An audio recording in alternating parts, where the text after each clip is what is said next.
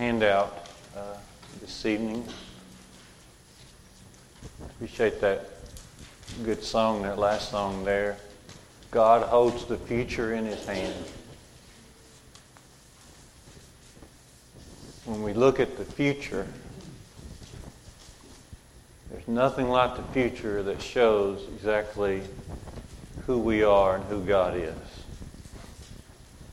Proverbs 27 and verse 1 says, Boast not yourself of tomorrow, for you do not know what a day will bring forth. God knows. God knows. He holds the future in his hand, and so therefore we do as Proverbs uh, 3, 5, and 6 tells us to do. We trust in the Lord with all of our heart, and we never lean our, on our own understanding. In all our ways, we acknowledge Him, and we know that He will direct our path. Sam, appreciate that last song. God holds the future in His hand.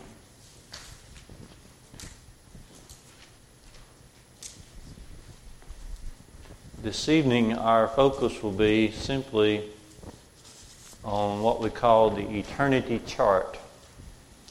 The eternity uh, chart.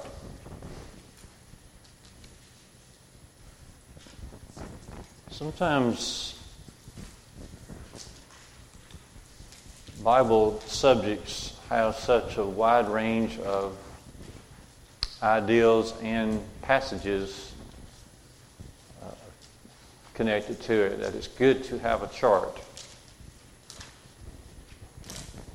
I think one of the most valuable things you can do when you're teaching someone the gospel is to uh, create your little chart between the Great Commission and the book of Acts and show that there's a great consistency between what Jesus said to go and teach and what people are to do to be saved, and then show how that is completed in different um, conversions of people in the book of Acts.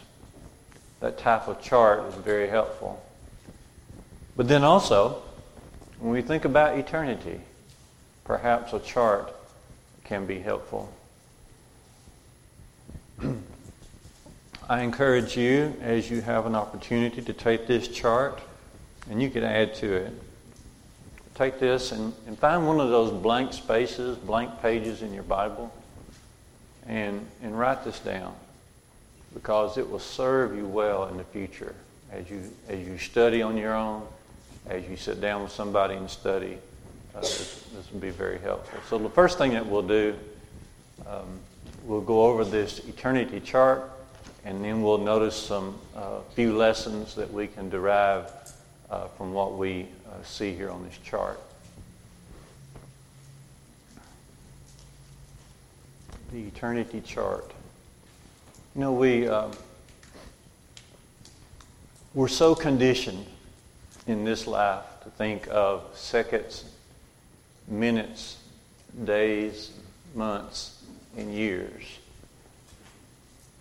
But God calls us to think about eternity and to live for eternity. The rest of the world won't do this, but God calls us to do this.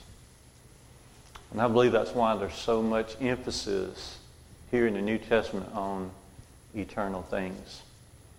And so, as you can, we'll go over this and also have, if I can remember, the thing about it is, Nancy, well, I'll be able to do two things at once? Will I be able to look at this and then remember to advance the PowerPoint as well? It gets kind of challenging sometimes. All right, here we go. Uh, first one is uh, eternal, the eternal past. The eternal past. For example, in Titus chapter 1, verse 2, Paul writes, In hope of eternal life, which God, who cannot lie, promised before the world began. That's the eternal past. God, who cannot lie, promised eternal life before the world began. literally there, uh, times eternal, before the world began. So there is etern- the eternal past, the eternal past. Okay.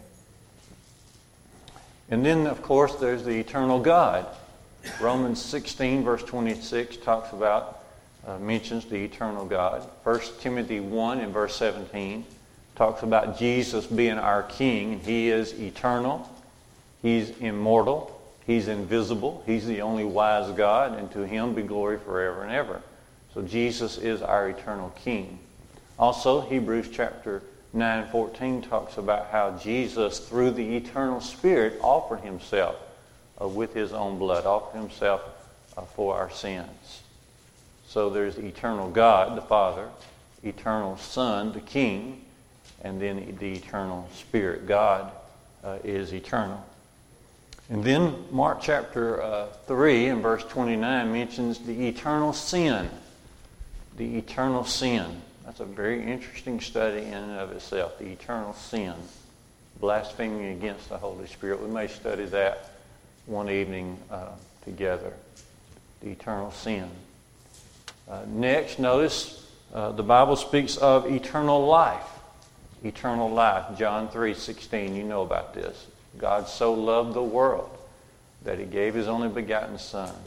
Whoever believes in him should not perish but have eternal life, everlasting life. Jesus promises to those on his right hand that they can go away into eternal life. Eternal life. Matthew 25 and 46. Okay. This is the most popular use of the word eternal in the New Testament. 39 times the New Testament mentions eternal life. Eternal life. 39 times. All right. Next, notice from Hebrews 5 and verse 9 uh, eternal salvation.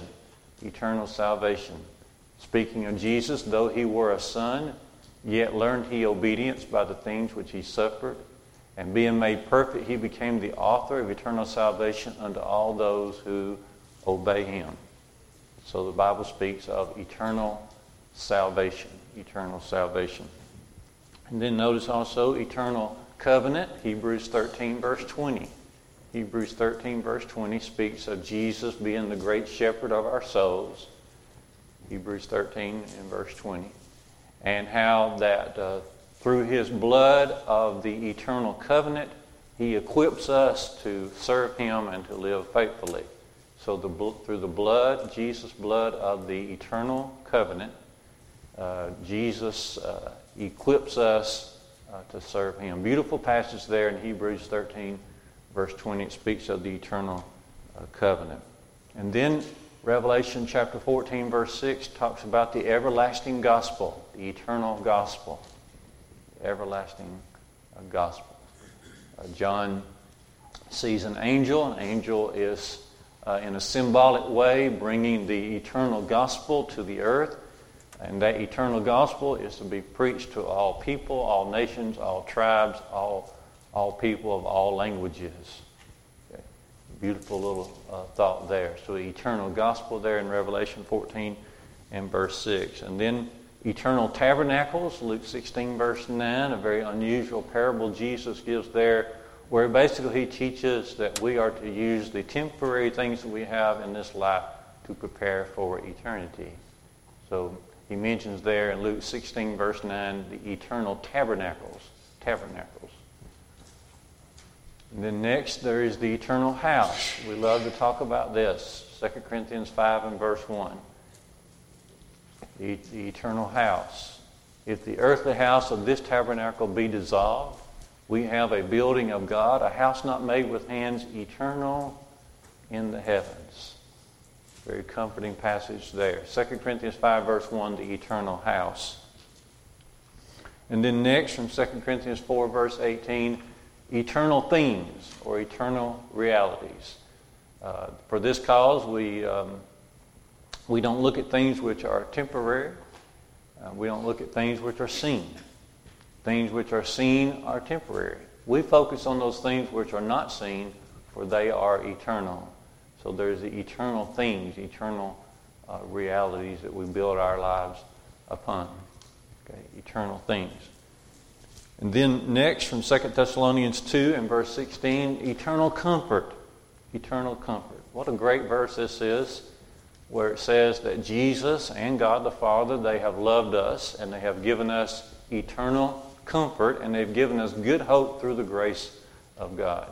2 Thessalonians 2:16 eternal comfort eternal comfort. And then from Hebrews 9 and verse 12 eternal redemption. Jesus entered one time into the holy place not with the blood of goats and calves but of course with his own blood. And he offered that blood without blemish uh, so that we can obtain we can be assured to have eternal uh, redemption redeem, eternal redemption from our sins. It's Hebrews 9, verse 12. And in a similar way, from Hebrews uh, 9:15, we have an eternal inheritance. We have been called. Those of us who have been called by the gospel and received the gospel, we have the promise of an eternal inheritance. Hebrews 9 and verse uh, 15. Eternal uh, inheritance. And then Peter mentions in 2 Peter 1 and verse 11 the eternal kingdom.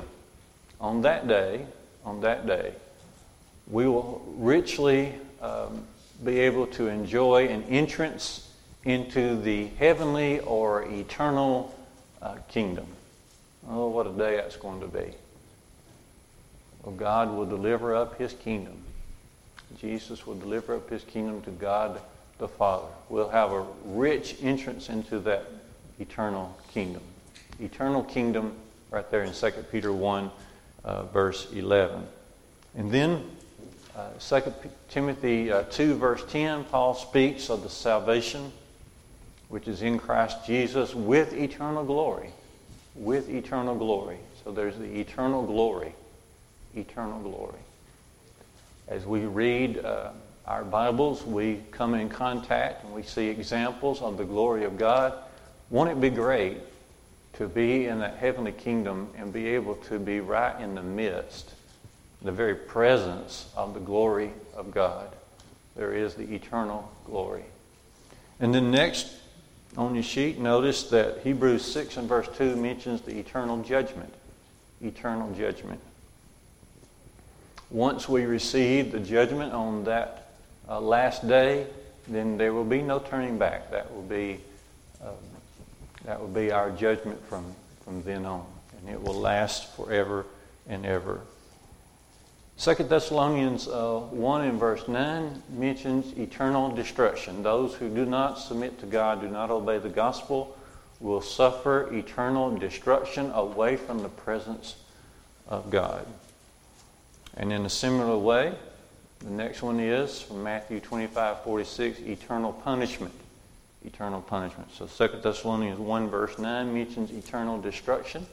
And then uh, Matthew 25, 46, you know what Jesus said? He said, Those on his left hand will go away into eternal punishment, those on his right, um, the sheep, will go into eternal life. And then notice here from Matthew um, 18 and verse 8 the eternal fire eternal fire.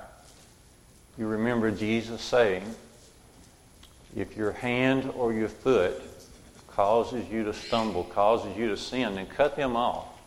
Cut them off. It would be better to enter into life halt or maimed than to have both your hands and both your feet to be cast into eternal fire.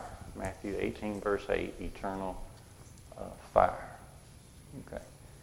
This is really just a sample. I'm sure there are other uses of the word eternal, but this can certainly get us started. It's a good chart to get us started um, as far as an overall look at eternity. We want to focus now for the next just few minutes on some obvious lessons that come uh, to our minds as we think about these different eterni- eternal realities. Okay? Lesson number one is this God's righteous nature does not change. The nature of God, who He is, is unchanging. unchanging. We've noticed from Romans 16:26, God is eternal. 1 Timothy 1 verse 17 that Jesus uh, the king is eternal. The Holy Spirit is eternal. God in his righteous nature does not change. In a similar passage, Hebrews 13 verse 8, Jesus Christ the same yesterday, today, and forever. That passage there in Hebrews 13 8 just simply teaching that as the Lord has been with those in the past who, who were persecuted for their faith, so encouragement to the Christians there in the area of Judea who were scared of being persecuted for their faith, they were to, they were to stay strong in their faith, stand firm in their gospel, in the gospel, because the Lord will be with them also. God's nature simply does not change. Some look at the Bible and say, well, in the Old Testament, God was a God of wrath, and in the New Testament, we find a God of love, but not really. Not really. If you, if you read closely, you'll see that God was a God of mercy and compassion in the Old Testament as well. For example, Psalm 103, verses uh, 10 through uh, 14, points out that as a father is compassionate to his children, so the the Heavenly Father is very compassionate to us. Uh, he looks down on us in mercy. He remembers that, that uh, we are but dust, and He is anxious to forgive us of our sins. And when He forgives us of our sins, He casts our sins as far as the east is from the west, so far He removes our sins from us. Psalm 103, verses 10 through uh, 14. God is very compassionate, and, and the Old Testament uh, uh, servants recognized that as well as they knew that God was a God of judgment as well. Also, in, in the New Testament, we find out that, that God is still a God of judgment and, um, and wrath, even under the New Covenant. For example, in 2 Peter chapter 2, uh, verses 4 through 9, uh, Peter reminds us that as God didn't spare the angels that sinned, when God, God did not, as God did not spare the people in Noah's day, as God did not spare the people of Sodom and Gomorrah, so 2 Peter 2 9, Peter says, God will not spare the unrighteous today. That God knows how to deliver the godly out of temptation, but He also knows, knows how to punish those who are unrighteous on Judgment Day. So God's nature uh, does not change. Romans 11 22 mentions the goodness and severity of God. We mentioned this morning how that you know God delivered His uh, eternal covenant, the New Testament, two thousand years ago, and those ideals, those um, commandments, those instructions are still very much alive uh, today. God has always had a commission for His people, both in old times and new. Remember Isaiah 6 and verse 8 who will go for us? The Lord asked. Isaiah said, Here am I, Lord, send me. 2 Peter 2 5 says, Noah was a preacher of righteousness. You see, in old times and new, God had a commission to go and teach his ways to people. Ezra chapter 7, verse 10, remember, Ezra came back to the land and, and uh, he had prepared and set his heart that he would study the law and he would know that law and then he would teach those statutes uh, to other people. When David was confessing his sin, Psalm 51, verses 10 to 13, he was asking the Lord to restore a right spirit to him, restore to him the joy of salvation. Then he said, Lord, if you will do this for me, then I will teach transgressors their, your ways, and I will uh, help them to be restored unto you. See, God has always had that ideal in mind. And then when John the Baptist came on the scene in the New Testament. He was preaching the kingdom of God. Jesus in Matthew 4 17, he was preaching to repent. He said, the kingdom of God is near.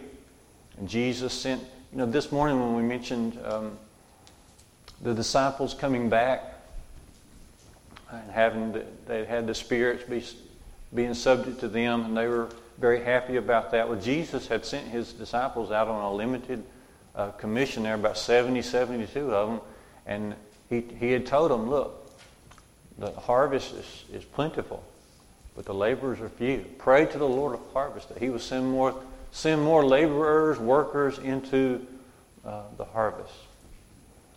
And of course, Jesus gives us the Great Commission today. God's nature has not changed.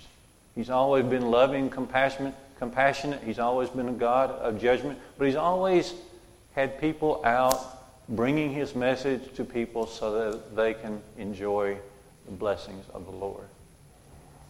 Another lesson, lesson one then, is the unchanging nature of God. Lesson two is um, we do not need a new gospel today. We don't need a new gospel. People are always looking for a new gospel. People feel that as times change and as we seemingly uh, get more advanced in our ways, then the old gospel is just outdated, but never, never, never. Remember, Revelation 14:6 says that the gospel of Jesus is eternal. It's an everlasting gospel. That everlasting gospel must continue to go to all people of all nations, all tribes, and all languages. It's got to go. It's got to get out. We need to consider ourselves that as we have more and more people of different languages moving into our area, that we uh, strive to get Bibles and strive to get good religious material that are in other languages because this is God's mind. God's mind is I want my word to go to people of all lands, all nations, all languages. And so we don't need a new gospel. We need, we need the old Jerusalem gospel. We need it to continue to be preached in its purity and simplicity. Galatians chapter 1, verses 8 and 9, you remember Paul said, if anyone comes to you, even if an angel of heaven or even if any of us come to you and preach any other gospel than that which we have preached unto you and that which you have received, let that person be accursed. Let that person be accursed. That's the same message for today. John said in 2 John verses 9 and 10, Whoever goes onward and abides not in the doctrine of Christ has not God. He that abides in this teaching has both the Father and the Son. And if anyone comes and does not bring this teaching, then do not receive him into your house and do not bid him greeting. That sounds pretty serious, and God is serious about this. We don't need a new gospel for a new time. We need the old gospel for all ages until the Lord comes again. That's the second lesson. First lesson is God's unchanging nature. Second lesson is that uh, we don't need a new gospel. Third lesson is to think about this old body that we're in. God made us in two different ways. He, he made us a, a kind of a dual um, creation. Uh, we have an outer body, and we have an inner spirit from God. This outer body is not meant to last. Now, it is meant to live on earth, and it is a remarkable creation, but it's not meant to be eternal. 2 Corinthians 4, uh, verse 16, for which cause we think not, though our outward man is perishing, our inward man can be renewed day by day. And then notice the contrast of that to 2 Corinthians, 2 Corinthians 5, verse 1, where Paul says, If this earthly house of our tabernacle, our body, be dissolved if we die, we have a building of God, a house not made with hands, eternal in heaven. When he says a house there in 2 Corinthians 5, verse 1, he's not talking about a, there's a mansion now waiting on me. He's not talking about that. He's talking about your body. He's talking about how that on Judgment Day that we'll receive a new body. That resurrected body will be a new body. And compare that to Philippians 3 and verse 21, where uh, Paul says that this lowly body will be changed unto a, a body like unto Jesus' own body, his glorious body. And that will happen by the power of God. The very power that subjects all things unto God is the very power that will change this, this mortal body, this corrupted body, into a body like unto the Lord's body itself, resurrected body. I tell you what, when we leave this earth, it will be the best world ever. It'll be the best situation ever. It'll be the best environment ever. And it'll be the best existence ever. You haven't seen anything yet. This new body is beyond comprehension. It will not be subject to decay. It will not be subject to death. It will not be subject to sickness. And it will be in that situation forever and ever. So, lesson number, whatever it is, three. Lesson three is to have great hope in that new body. In that new body. Lesson number four from this eternal, uh, these eternity thoughts this evening. Lesson number four is to think about how the eternity is endless. It is endless. But there's a great balance to this endlessness. Okay? Great balance. Just as eternal life is endless, and it is. It is. Everything that is wonderful about heaven will be endless. But so is so is the other side. As Jesus makes it clear there in Matthew 25, 46. The goats on my left hand, he said, they will go into everlasting punishment. The sheep on my right hand into everlasting life.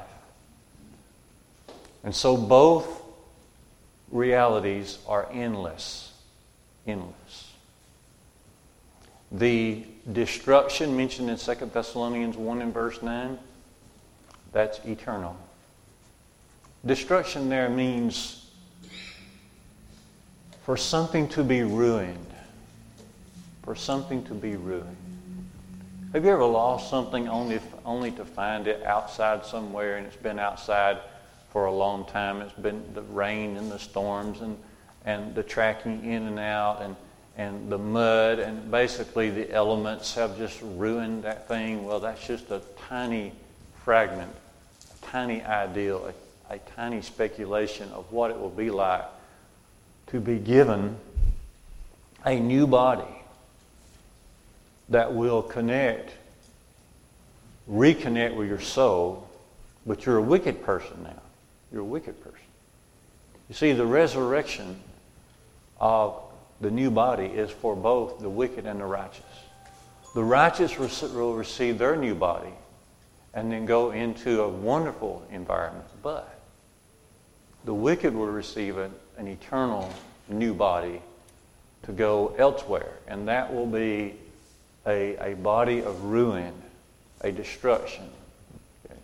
So the destruction and the ruin and the punishment and the fire is endless, just like eternal life uh, is endless. And that's part of what we must share with our fellow citizens. We must share this with our neighbors. We must share this with our family members because this is what the gospel has for us to learn. And so, lesson number four is to think about how endless eternity is. Lesson five is to remember that we have blessings now and we'll have blessings then. In fact, the blessings which are now can be enhanced then in eternity. I love to think about this. I love to think about it. And the words are unmistakable in our New Testaments. For example, would you say that we are redeemed from our sins right now if we have come to Christ? Yeah. Ephesians 1 verse 7 says we have redemption in Christ. We have, we have been redeemed. We have been bought out of a sinful bondage situation because of the blood of Jesus. Okay? We've been redeemed out of our sins. Well, Romans 8.23 mentions an eternal redemption. And that's the redemption of our bodies you see. So there's a redemption that we enjoy now, but there's also a redemption we're going to enjoy in eternity. Let's love to think about that. It is a great, great assurance to know that we're redeemed now. But how much more it will be, how much better it will be to not only be redeemed in our souls then, but also to have a new body and to be in a brand new environment, yea, in the very presence of the Lord, an eternal redemption. Eternal, eternal redemption. We can have um, a satisfaction that we are forgiven of our sins now. But we're still in this body and we're still facing temptation. But when we get there, then we'll be out of this body. We'll be out of this world. And we will be serving God forever in His place. And so there are blessings now that will be enhanced then. That's a good way of saying it. Blessings now that will be enhanced then. Think about the idea of salvation. Would you say that in having come to Christ for, um, for salvation that you are now saved? Yeah, you are. Mark 16, 16, he who believes and is baptized shall be saved. 1 Peter 3.21 says the light figure whereunto even baptism does also now save us. We're now saved. But there's a sense also in which once we live faithful between now and eternity, now and the end of life on earth, then we'll be saved then. Notice again what, what Paul says in 2 Timothy 2 and verse 10. He says, For this cause I endure all things for the elect's sake, that they may also obtain the salvation which is in Christ Jesus with eternal glory. What's Paul talking about there? He's saying, Why do I endure? And remember, there in 2 Timothy, Paul is about to die for uh, his faith. He's going to be executed for his faith. He says, Why do I endure these things? Because I want members of the Lord's body, the elect, to receive the salvation with eternal glory. It's not assured yet. We're on our way. We are saved in order to be saved. We are redeemed in order to be redeemed eternally.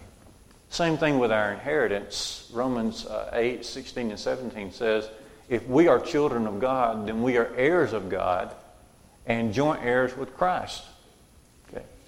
That's a wonderful thought in and of itself that we are children of God now.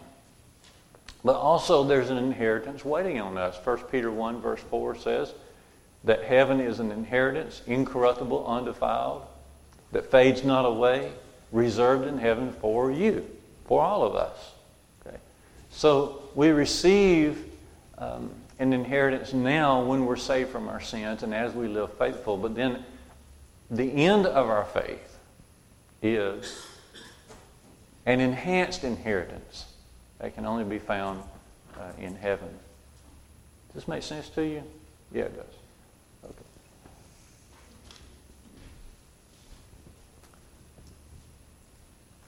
Would you say that you have received the gift of grace now?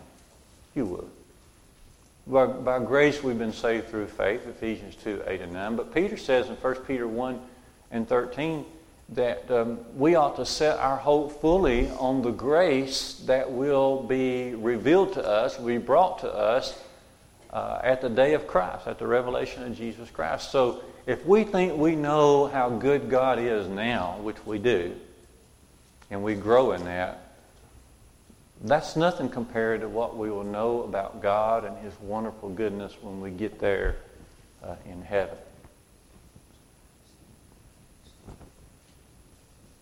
All right, enough about that. No, it's not. No, it's not. Think about this. When we're baptized into Christ, we are baptized into His body, which is the kingdom. Okay? When we are born of water and the Spirit, John 3, 3 through 5. We're, we're put into the kingdom of God. But notice what Jesus says in Matthew 24 and verse, um, it's not right. It's 25, Matthew 25, 34.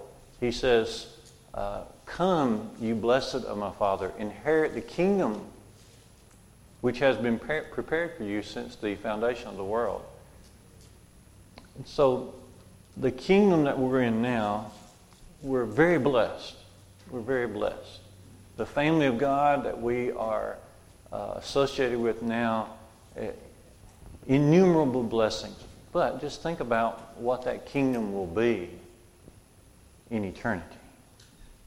Just think about that. Think about being able to uh, hold hands and be in association with each other in heaven, having known that we, ha- we are there. The very thing we've been living for all these many years and all this, the struggles and all the hopes and all the desires will be fulfilled, not just with brethren that we've known, but with brethren we have not known.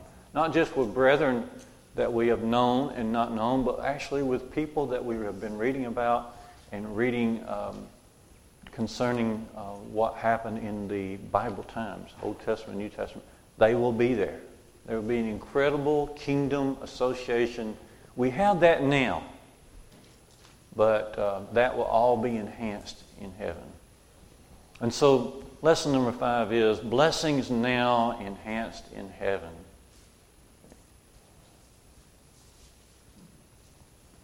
Remember what John says in 1 John 5 13. He says, Brethren, I write these things unto you that you may know that you have eternal life. That's part of it. We can know that we're going to have it. We got to be faithful. And we got to grow. And we got to endure. And we got to do more. But we'll get there.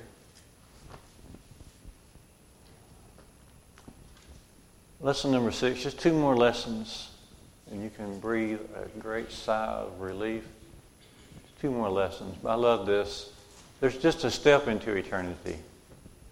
We're living for eternity, and sometimes we feel like the eternity is a long way away, but really it's just a step. It's appointed unto man once to die, and after this judgment, Hebrews 9:27. When David was being pursued by Saul, there we read about it in 1 Samuel uh, chapter 20 verses 1 through 3. He and Jonathan, is ha- they're having a conversation about how that Saul wants David dead. David said, Look, Jonathan, there's just a step between me and death. Just a step. Jonathan's trying to assure him, No, I'm not going to let this happen. But David knows the full intent of Saul. And he makes this statement there's just a step. It's just a step between me and death. We know that to be true. We know how precarious life is. Man that is born of woman, Job says in Job 14, 1 and 2. Man that is born of woman is a few days and, and full of trouble. We know that to be true. Final lesson is about the comfort. I've got to come back. And as I was looking at these verses, I, do you ever do this? I found some verses. I thought, have I ever read that before? I know I have, but man, it just didn't jump out to me. 2 Thessalonians 2.16 talks about the eternal comfort. I beg you to look at some of these passages there in, in 2 Thessalonians, but especially chapter 2, verse 16. It talks about Jesus Christ and, and God the Father, and they have loved us, and they've given us some things. And one thing they've given us is this eternal comfort. Eternal comfort. How can we put that in words? I, I know how to get some comfort. I know how to get some comfort. There is some pretty good comfort food, isn't there? I mean, do you ever look forward to some food? food? You know, if I never get a hold of this food, I'm going to have at least a few minutes of satisfaction. Okay. Now, for me, late at night, if I have a good piece of buttery toast and a good bowl of oatmeal, I'm in hog heaven. I just love it. I just can't get enough of it. I'm just telling you. I could eat um, bacon, toast, and eggs every day, three days, three days, three times a day, every day. It's just comfort to me. It's just comfort. Who cares what else you say about it? It's just comfort. We know how to derive comfort on short-term basis. Can you think though about having an eternal comfort no agony. No agony. Just eternal comfort. That's what God wants to give to us. I mentioned this morning three books. There's really four. There's really four. There's a book mentioned in Psalm 56, verse 8. It talks about our tears. But it talks about how that God has a bottle and a book. What does he do? He puts our tears in this bottle and he records our tears in his book. In his book. God has a special book where he knows our concerns, he knows our worries, and we don't have to We don't have to dwell on them because He's taking care of them. And He's going to use that to provide an eternal comfort for us forever and ever up there in that glorious uh, land, upper and better, upper and better place. Of course, we could say a lot more, but this is it. Seven lessons that we derive from this uh, eternity chart. May I encourage you to take this chart, use it, read through uh, these passages, uh, put this down somewhere, and may it be a good reference for us as we continue to grow uh, in the Lord. We invite you to come home to Him this evening. And if we have any, if you have any need, uh, this is the place to let that be known. Uh, we're gathered together as the Lord's family. We are talking about the very best things in life, the eternal realities, the eternal home, the eternal gospel. And so we have the tools that we need to help each other go to heaven. Would you come right now as we stand together, as we sing?